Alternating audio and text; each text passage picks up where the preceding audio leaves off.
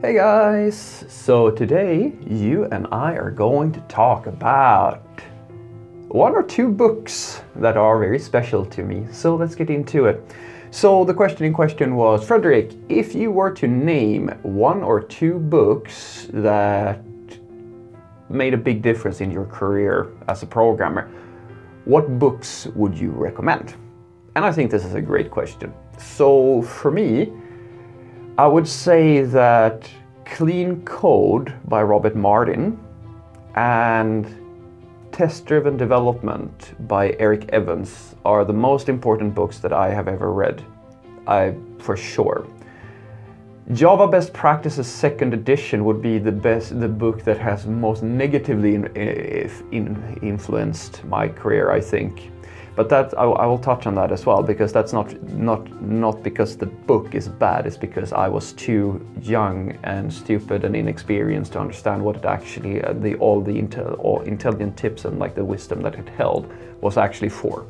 So the reason why I recommend Clean Code, first and foremost, I believe that every single programmer who starts, like if you are a fresh beginner programmer, you need to read this book. The reason why you need to read this book is because it will teach you how to communicate with other people through code. Because when you first start out working, you are much like a child. You are looking at the world from your perspective. You believe yourself to be the center of your universe. You believe yourself to be the person who is this person who's going to consume your code the most. And in the beginning, this is true because your code is absolute shit and nobody else is going to work on it and it's not going to do anything magical or cool or nice or so forth. So the only thing that you concern yourself with is to make it comprehensible to you.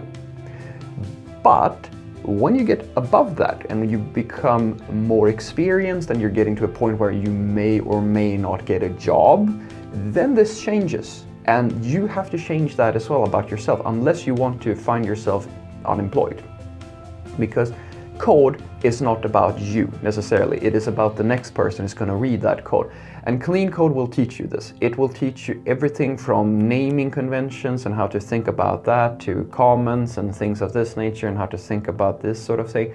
It is a very, very important book to read, I will say. And the second book is Domain Driven Design. And I believe that this is the single most important book that I have read for when it comes to software design, software, ar software architecture, and how to structure systems in a way that reflects a business model. And that is something that is extremely important. You see, you may have heard me say a few uh, times on a few of these videos of mine where, that one of the most important things that you can do as a software developer is to identify the problem that you are solving and create a solution and pick your tools based on the specifics of that problem. In other words, the solution that you are creating needs to be a reflection of the problem, or rather a standing proportion to the problem that you are solving. But how will you do that if you don't understand how to model out your problem domain?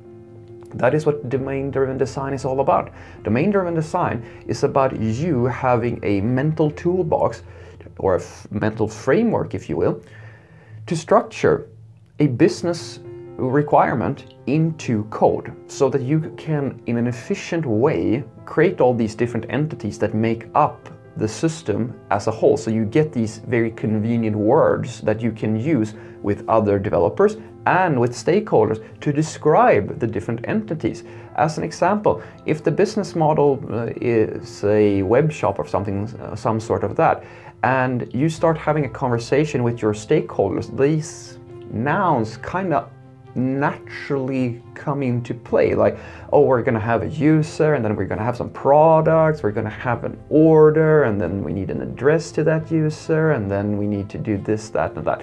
I already said a few things here. Like the, these are the things that domain-driven design and that book is going to help you, understand. Like these nouns that I just gave you, how to think about them, how the, why they are. It's so important to use our natural language when we talk to each other, and and how to extract the most useful pieces of information from that process and put that into code. And then how to structure the system so that you have a single responsibility type of thing and encapsulation and these sorts of things. And it also teaches you quite a bit of humility. It depends a little bit on where you are in your career, but I was I, I would like to think that I was very humble in, in those days, and I still like to think that I am in many cases, even though, you know, at times I feel pretty awesome about my awesomely about myself. But at that time, one section of the book uh, specifies where if let's say for the sake of argument that you are this the, this programmer you're going to have a conversation with domain expert other tech i mean this remember you may be talking to people that are vastly more equipped in an area even in a technical area you may not just be like some random salesperson who has a simple business need it might be people who are like doctors or physicians or something like that that are extremely good at something that you have no clue about. So the book will teach you how important it is for you to, to together with these ex experts, identify these nouns and really define what these nouns mean and the capabilities and properties and all of that stuff, because that is the thing that is going to help you model your code afterwards. And then lastly, I'll give you one extra, which is the book that most negatively influenced me. And I want to stretch, put up my finger now, and I will say that this is not because this is a bad book, because in hindsight now, in, now that I'm older and wiser, this was a very good book. It was just that I was way, way, way too inexperienced to understand how how to apply it, and that was Java Best Practices Second Edition. I don't, I can't remember who the author is, but you know, Anywho, the, uh, the reason why this was a bad book was because it was talking about best practices. And I read this book just a few months into my education, I think. And the first thing that I did is the thing that I expect quite a lot of juniors do when they get what I believed, at least at the time, was like the it was like the source code to success. This was like the thing that everybody was doing, right? This book here would teach me how to be a real software developer and I would know all the things and I would get ahead and like all of this stuff, right? So I just blindly started applying all of these best practice. I read every single page and I remembered, tried to remember every single technique that I read in that book. And I started writing code in accordance with these best practices. Like all the time. Like every single thing I could do, I did in accordance with these teachings, right? And by the time I handed in my first project after starting to applying, uh, applying these sorts of techniques, my teacher took me to the side and said, Frederick, what have you done? And I'm like, what do you mean? This is in accordance with all the best practices. And my teacher goes, well, yeah, but for, it's kind of hard for me to understand what you're trying to do when you're doing all these kind of weird things, like, you know, every string is in a variable and a constant and yada, yada, yada, and you have taken these parameters here and you put them in an object and then you're passing in that object, but that object doesn't have any connection to anything else. Like, well, what are you doing? And then we talked about it. At the time, I rejected my teacher because he was, of course, not as intelligent as the people who wrote this book. And I kept on doing this until my classmates had a problem with it, until I realized how much work it was to do all of this like relentlessly all the all the time. And my code didn't really turn out all that much better when I just applied these best practices all the time. And finally, I was set straight at my first job where my coworkers, like most of my coworkers, men and women that I respect a lot to this day, even to this day, they set me straight and I started rethinking this thing. And after a while, I finally realized that I had, in if we're going to use an analogy of some sort, I had taken a a a container of spices and took and taken a fistful and just poured it all over my food, like just relentlessly poured spices all over the thing, ruined the whole dish. When what I should have been doing is to take a small, small pinch and just sprinkle it, just so, like that.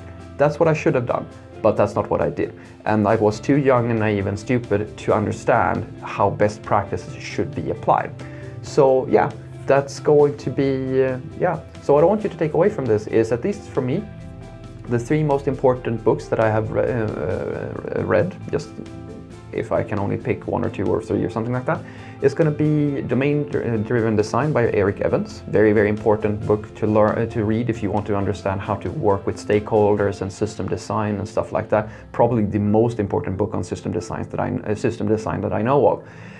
For absolute beginners, Clean Code by Robert Martin is a must read. It will teach you the like the foundation skills of this profession, how to write code that is comprehensible to other people, self self-documenting code if that's even a thing, etc., etc. And then finally, the Java's best practices second edition, like a lot, quite a lot of country uh, languages, sorry, has the same concept. I'm just warning you a little bit. Be careful with these. Don't go crazy with best practices because odds are that you are, if you're just starting out, not going to understand how to apply these things, but they will be very useful to you later on in your career. Have a great day.